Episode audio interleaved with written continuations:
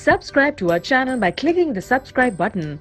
Click the bell button and enjoy the latest uploads from our channel. So let us now see some questions.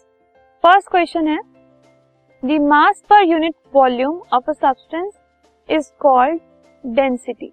ठीक है unit volume मतलब one अगर हम unit ले रहे हैं वॉल्यूम का उस वॉल्यूम में जितना मास एक सब्सटेंस का आ सकता है उसको डेंसिटी कहा जाता है that is mass divided by volume तो आपको कुछ चीज़ें गिवन है, उनको हमें इंक्रीजिंग ऑर्डर में लगाना है इन दी डेंसिटी ठीक है?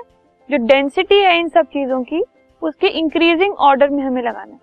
तो लेट अस सी ये सब जो हमारे पास मैटर हमें गिवन है, इनको अगर हम देखें तो सबसे कम डेंसिटी जिसकी है, वो है एयर ठीक है? जो एटमॉस्फेरिक जो एयर है हमारे पास उसकी डेंसिटी इन सब में सबसे कम है।